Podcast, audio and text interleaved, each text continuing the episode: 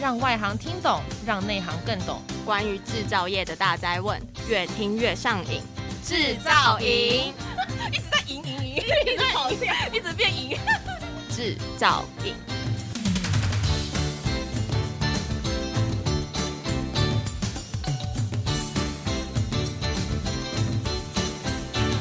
Hello，大家好，欢迎收听专门为台湾制造业所推出的 Podcast 节目《制造营》哈，我是今天的主持人 Skill for You 执行长黄伟翔。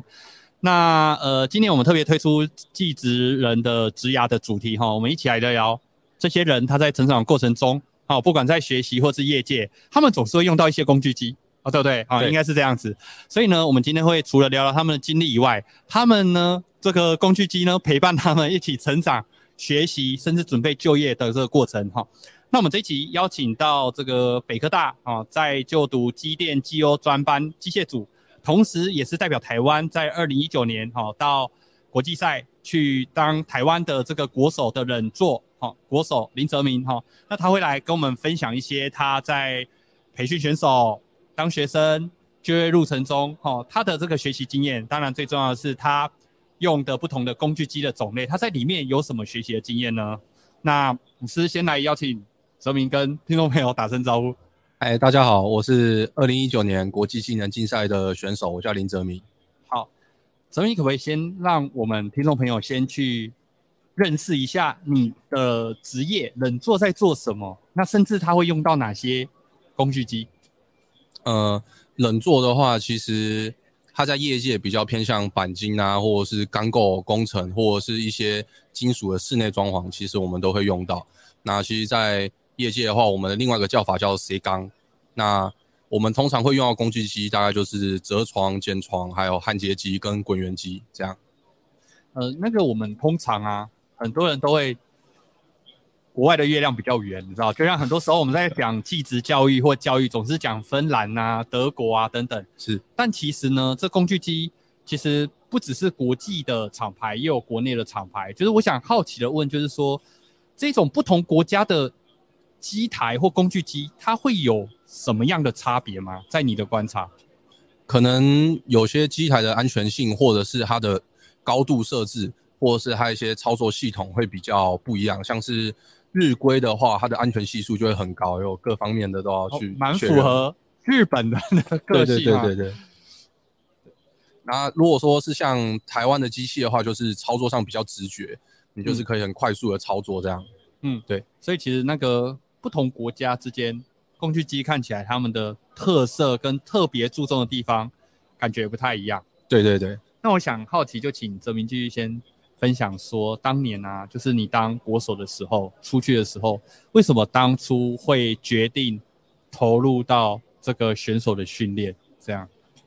我觉得算是一种自我实现，因为毕竟有这个机会，其实不太容易。然后再来就是因为我在国内赛的成绩刚刚好，也符合这个资格，所以我后来其实算是想了一年多，然后决定说要尝试看看。对，嗯、刚刚泽明说的。国内赛这件事其实是我们全国技能竞赛哈 的分区赛，大概通常在四月的时候会有一个类似像初赛的啦。对，那大概八月九月会有一个像决赛的，然后每两年呢，在这比赛过程中，总之它有它蛮细节的规则，我们就不在节目上讲。总之会选出代表台湾出去的国手。是，好，那当然他们在比赛过程中、练习的过程中，一定会用到一些工具机的这种设备。对，但我想把时间拉回到，因为我们这个收听呢、啊，我们希望。尤其是学生或者对工具机有兴趣要投入相关产业就业的人，可以有些经验的这个认识哈。你当初国中的时候为什么选择了当初读的高职？而你当你进去看到那些机台的时候，你第一个感受是什么？诶、因为我觉得可能跟爸爸有关，因为我爸爸也是做机械类群的背景，那从小就听到他在讲到说，诶、在高职的时候其实可以去参加一些竞赛。但是因为他那时候就没有没有办法能够去参加啊，我对手作能力刚好就很有兴趣，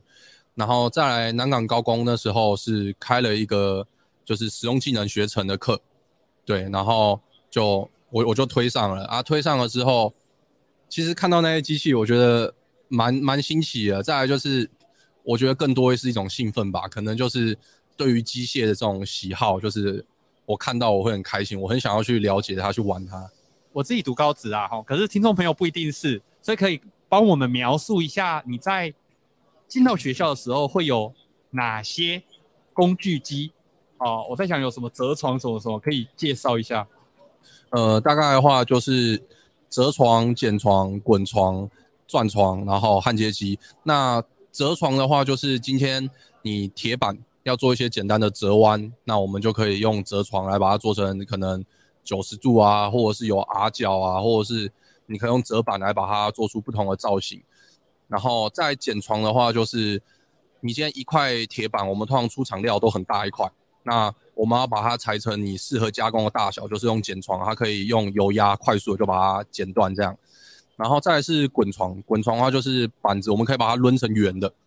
那你有一些外罩啊、外壳，把它用抡成圆的，觉得这样很漂亮，也很方便。啊，转床就是打孔，你先外罩上面需要打孔，你才能够锁螺丝啊、固定啊这一些。然后在焊接的话，就是如果你要加一些固定件，或者是你要做一些加固、加强，或者是组装，因为有的东西你一体成型是非常困难。那我们把它分件之后，再用焊接来组装，它强度不见得比较弱，甚至更强。然后同时也非常方便。对。嗯，会不会怕受伤？像我如果一开始看到那些机台，因为呃，我我跟听众朋友分享，就是那个机器很有的很大，甚至它一下去，如果那个防护措施如果没做好，所以难道一开始不会害怕这个？甚至学校是怎么样去教你们要呃，因为我们通常机器哦，这个可能机器使用前哦要认识。啊，甚至有长头发的，可能要绑起来或等等，就这些学校是怎么样教你们如何去跟这些工具机好好的相处跟使用？我觉得，其实，在我们工业类群里面，最重要的绝对不是学技术，最重要的是你的安全，因为你有安全，你才有产能。那其实今天在介绍机器的时候，除了介绍它的功能跟它的一些保养之外，最重要我们。最着重也是最严重叮咛的，就是它的安全相关的操作。因为如果说你违反了一些安全的规范，你可能会造成一些肢体上或者是一些不可挽回的伤害。那我们在这一块的话，基本上会有一个老师会先示范，然后再看你做一次。然后做完之后，如果有不当的行为，基本上我们会是及时把它喝止住，就让它不继续使用。对，嗯嗯，这个听众朋友不用担心了哈，因为其实工具机它都有相关的劳安或是那个什么劳安法等等之类的规范了哈。我相信大家其实都会遵守规范，安全其实还是最重要哈。那我想再继续问泽明，就是说，因为我刚刚不是在谈一些入学的时候，当初为什么读高职，第一次看到工具机的时候，那我想把时间轴快速拉到你已经代表台湾。在国有建设俄罗斯，对对对，当初其实我也在俄罗斯哈，我们一起用不同角色哈为台湾发声跟努力。那那时候到国际赛的时候，毕竟还是有看到这个国际赛上的一些工具机，是哦跟那个场景哦，甚至一些工业现场。那相对台湾，你觉得对你来讲最大的冲击会是什么？那不同，比如说台湾的人，哦，尤其以后会投入制造业的人，跟国外你可能遇到的那些不同国家的选手。他们在面对工具机有没有一些跟台湾不太一样的或特别的地方？其实我觉得这可能是一种工业人的默契吧，就是我们知道哪些事情该做，哪些事情不该做，所以就是有点像是我们做同样职类的人的一种共通语言或者是肢体语言，就是就算有时候他在示范一些东西，因为我们出国的时候，国外的裁判他会示范告诉你。这一台机器它要怎么使用？因为毕竟我们在国内用的机器可能跟国外会不一样，那可能甚至不需要翻译在旁边，我们光是看他的肢体动作、眼神，我们就可以知道说他想要叫我们做什么跟不可以做什么。对，嗯，那如果因为现在毕竟已经这个比完赛回来，也继续投入到学校的学习或就业嘛。不过如果把把把一个机会搬出来哈，让你有机会跟当初的自己。尤其要出国比赛前的自己去讲，你会不会有一些提醒或建议的话，会给当初的自己？哎、欸，一定会的。我可能会对自己多说，就是再多努力一点，然后这就只是一个过程，对啊，往后路还很长，就好好把这一段做好了啊，往后的话再继续努力这样。但是我觉得。有时候当选手就是一种固执，有时候往回回去讲，或许没经历过，我那时候的我听到这些话，可能也 不见得会有这么多的感触，对。就是呃，就你知道，很多时候人都痛过才会才会懂啊。那我可以请你再多分享，就是说，那是哪一些事情是你特别想要跟当初的自己讲？就就算是你当初听不下去的那一些，嗯、可能就是认真练习吧。虽然这个听起来很很普通，或者是我在训练的时候，很多人会这样跟我讲，但是我觉得以一个。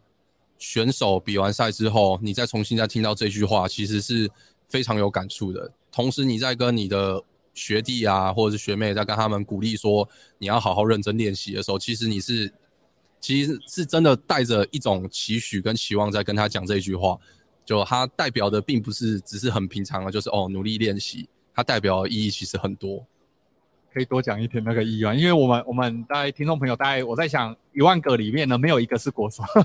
所以可能要分享一下那个不同在哪里。尤其你刚刚有说，那不只是每天跟着可能我这个比赛项目的这个工具机，然后每天陪伴他一起练习，哦，不管是选手陪伴机器或机器陪伴人啊，哦，但就是说除此之外，你刚刚说的那个更更多的意义是指哪些？像是因为我们在练习的时候，基本上尤其到国手这个阶段，你就是一个人在在奋斗、在努力，然后剩下的家人、指导老师只能在背后支持你，所以你基本上一到日的早上到晚上，甚至到半夜，跟你作伴的时候你的作品跟这些工具机。那嗯，要克服这一点其实蛮困难，因为进步不是不是能够速成的。那能够看到我们有一些好的成品啊，或成果，都是一点一滴累积上来。那其实中间一定也会遇到很多的失败啊，或者是失落啊等等。那中间的话，可能你会有一点想放弃，或者是想懒惰、想要休息、想要耍废的念头。那我相信大家都会有，可是要怎么克服这一点，就是要因人而异。所以我觉得我会回去想要告诉自己，再多努力一点，就是因为其实。你认真的再多坚持一下，并不困难，但是就至少不要让自己有一个遗憾，说，哎，在国际赛的时候成绩会让你觉得不如意之类的。看起来语重心长啊，哦，那可不可以帮我们举一个，就一个就好了，因为我怕你举太多，他会觉得你偷懒。没有没有没有，哲明是很努力的。呃，举一个就是你在当初你觉得自己很想放弃，差点放弃。哦，我我不干了，我真的，我干嘛花生命在这里？类似那个当下的时刻，跟你怎么样去突破那一个当下的心理状态，让自己又重回为台湾，呃，可以到俄罗斯跟世界几十个国家的选手一起 PK，而为台湾拿下奖牌的这种归队的这种心。其实到出国的前一个月吧，然后。我记得很清楚，因为那时候就是各种的压力聚集在一起，所以已经濒临一个爆炸的阶段。然后那时候我们的指导老师、裁判长就来盯，就在盯我练习这样。啊，我记得那时候是连续要冲两组模组，啊，同时也是因为我自己那时候练练练到已经有点遇到一个瓶颈吧，所以模组就我先放在那边，然后裁判长就来叮咛我继续。那那一天我记得是练到了从。晚上就一路练到早上，好像五点还六点，然后就半夜这样一直通宵，这样一直做，然后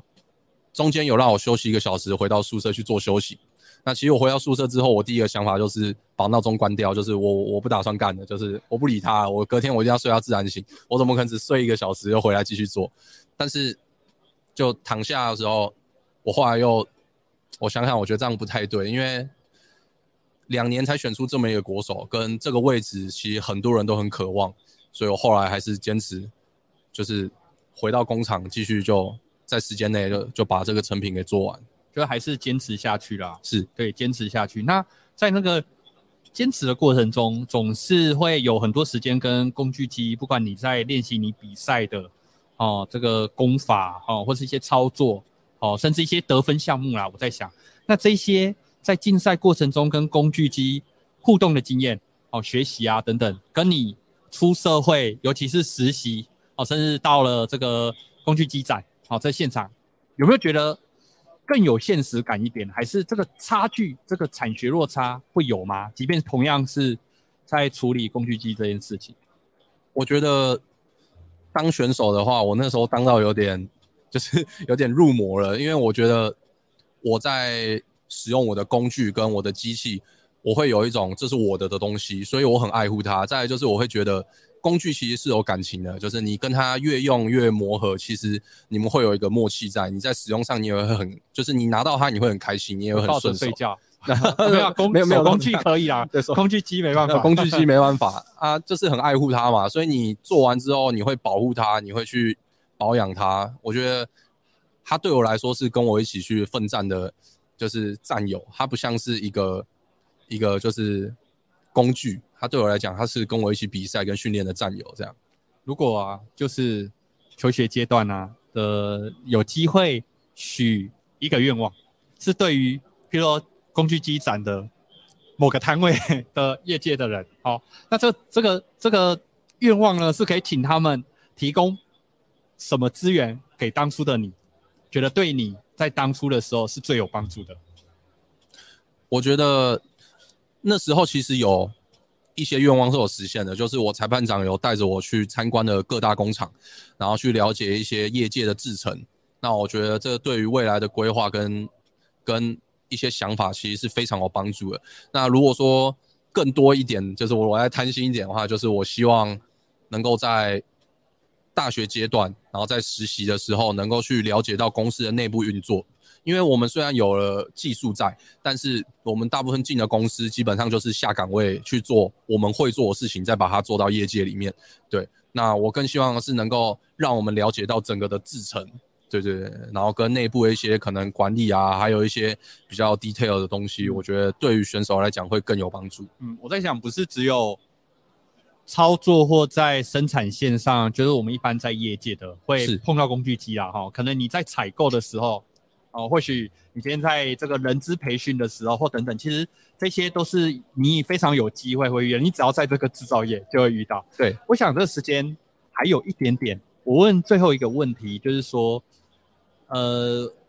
现在听众，你假设他们是一些家长哦，或是一些学生啊，他们还有一些选择的机会，不像你，你已经没机会选择，因为你已经走过这条路。你有没有什么建议想要给他们？呃，对家长的吗？呃，家长以及学生，因为你给家长，家长还会给他小朋友，所以 最终还是给年轻的小朋友，小朋友或许是国中生。我觉得就是。能够把兴趣拿来当做专业做是一件很幸福的事情，所以我很开心，我能够把我的兴趣，然后变成我的一个专业，然后或者是将来变成我的工作。所以我觉得多多开发他的兴趣，他兴趣不见得是不好，尽管跟现在课业可能会有冲突，但是有可能它其实是一条很好发展的路线。如果好好做的话，将来会很有前途。那如果遇到家长跟小朋友，他的意志跟期待不一样，比如说小朋友想往这边，想往西走，然后家长想往东走，那要怎么办？就只能沟通了。我也想不到其他，就就沟通吧，多沟通。对 对，那呃，如果带他们来这种工具机展，对他们有帮助吗？我觉得有些出，有些只要有粗浅一点点的认知，其实这整个工具机对我来讲，我就可以逛一整天，因为我觉得。就很有趣，但是如果说从来没有接触过这个行业，你可能会需要一个能够帮你讲解导览的人，因为现在看到的都是机器，但是你不懂这些机器能够加工出什么很酷的东西，这样。对，所以其实还是需要看一些门道，对不对？应该还是要看一些门道。你会大概看哪几个点？最后，如果大家来到工具机展，你建议他应该不是只是走马看花嘛，总是会看一些角度。呃，如果说有成品的话，我会尽量往成品区去去看。但是因为我已经有一些经验，所以我有些东西我也会去问这样。那如果说成品的话，像是我可能这几天我在看一些镭射切割啊，或者是折弯件的东西。那如果说它的成品是可以拿起来把玩一下、摸一下，那我会用手去感受一下它切割的质感啊，或者是弯曲的那个 R 角半径跟加工的质量，或者是询问一下他们。柜台的业务说：“哎，你们这个公差可以做到多少？然后去了解这样。”好好，那今天真的谢谢泽明的分享哈。那我在想，最后还是跟给大家一个邀请啊，就是说我们在三月六号到十一号哈，在南港展览馆一馆、二馆及世贸一馆哈，这个 TIMTOS 哦，我们本届呢其实紧扣很多全球制造业的一些相关的环保及减碳的议题哈，尤其是在 ESG 的 Action 的永续系列，以及 ESG in TINTOS 以制造洞见未来系列哈，这一些 ESG 双核心的这个活动展开哈，而且我们这节目其实有九集，好，你只是其中一集，对 对，相信大家到时候可以呃来一起到现场好，不管是今年或是往后的这一届哈。那我在想，最后邀请来宾，我们一起来念这个呃相关的这个结尾语啦。没问题，那我们就来啊，考验我的默契喽。好，制造制造瘾，让你越听越上瘾。